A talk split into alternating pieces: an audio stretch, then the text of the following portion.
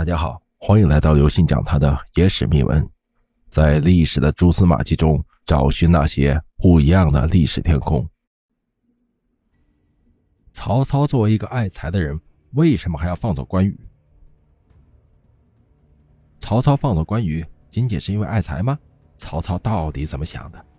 曹操一代枭雄，关羽一代神将，他们两个之间的爱恨情仇啊，错综复杂，各种感情交织。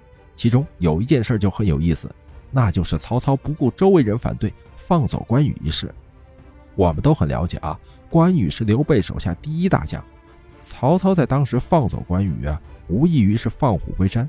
曹操是谁啊？一代奸雄啊，三国顶尖的政治家，他会想不到这一点吗？当然不会。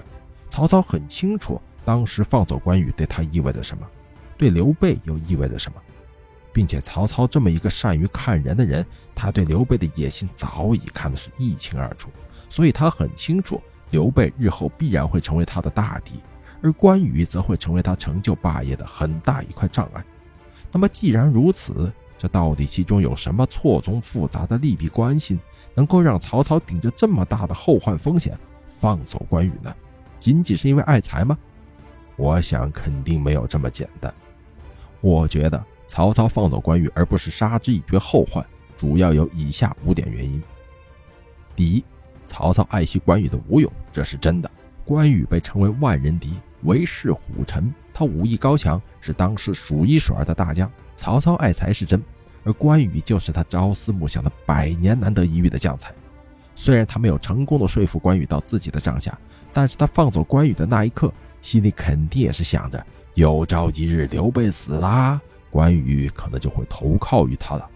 第二，曹操敬佩关羽的忠义。关羽的忠义是世人皆知的事情，虽然历史上实际上并没有过5关斩6将，但是他对刘备的忠心也的确能让他做到这一点。曹操对于关羽可谓是用心良苦，该给的能给的，能给的不能给的都给了。但是财物不能动其心，生死不能阻其行，绝路不能改其志。对于这样一个仁义之士，曹操心存敬佩，会忍心去杀他。第三，曹操想为将士树立榜样。在三国那个硝烟四起、尔虞我诈的时代，宗法观念被践踏，世人多见利忘义。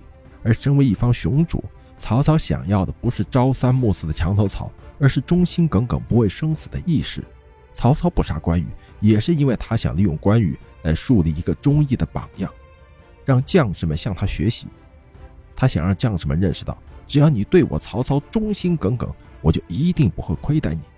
第四，曹操想要稳定军心，纳贤士。关羽与曹操手下的徐晃、张辽等人交好，而且他刚刚镇斩颜良，解了白马之围，为曹操立了大功。这种情况下，如果曹操杀了关羽，那么不仅军心动摇，而且他刚刚费了很大力气才建立的信重于天下的民主形象就会功亏一篑，他又会变成了奸诈之辈。试想这样的话，谁还会投靠曹操呢？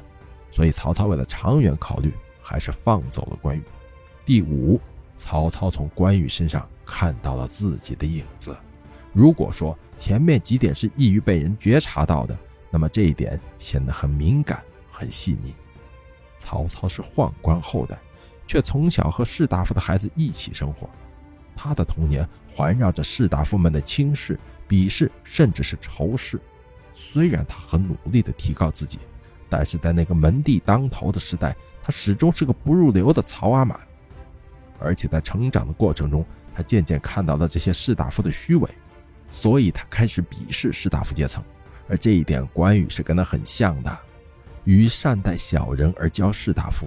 所以说曹操对于关羽有一种发自内心的好感，如果一开始关羽就是曹操的人，可能他们俩之间的关系会比刘备和关羽之间更亲密。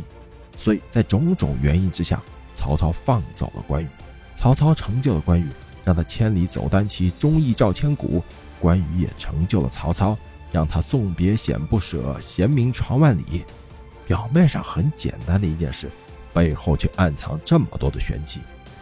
冰冷的表象背后，那暗藏着的细腻人性，以及错综复杂利弊的权衡，可能才是我们这么喜欢三国的原因吧。如果你也喜欢三国，那么请让我们一起坚持，一起喜欢下去吧。各位听众朋友，本次节目呢就跟大家分享到这里。如果您喜欢我们的节目，请您给予我们节目10分好评并点赞关注，同时转发给您的亲朋好友，邀请他们一起来收听我们不一样的历史天空。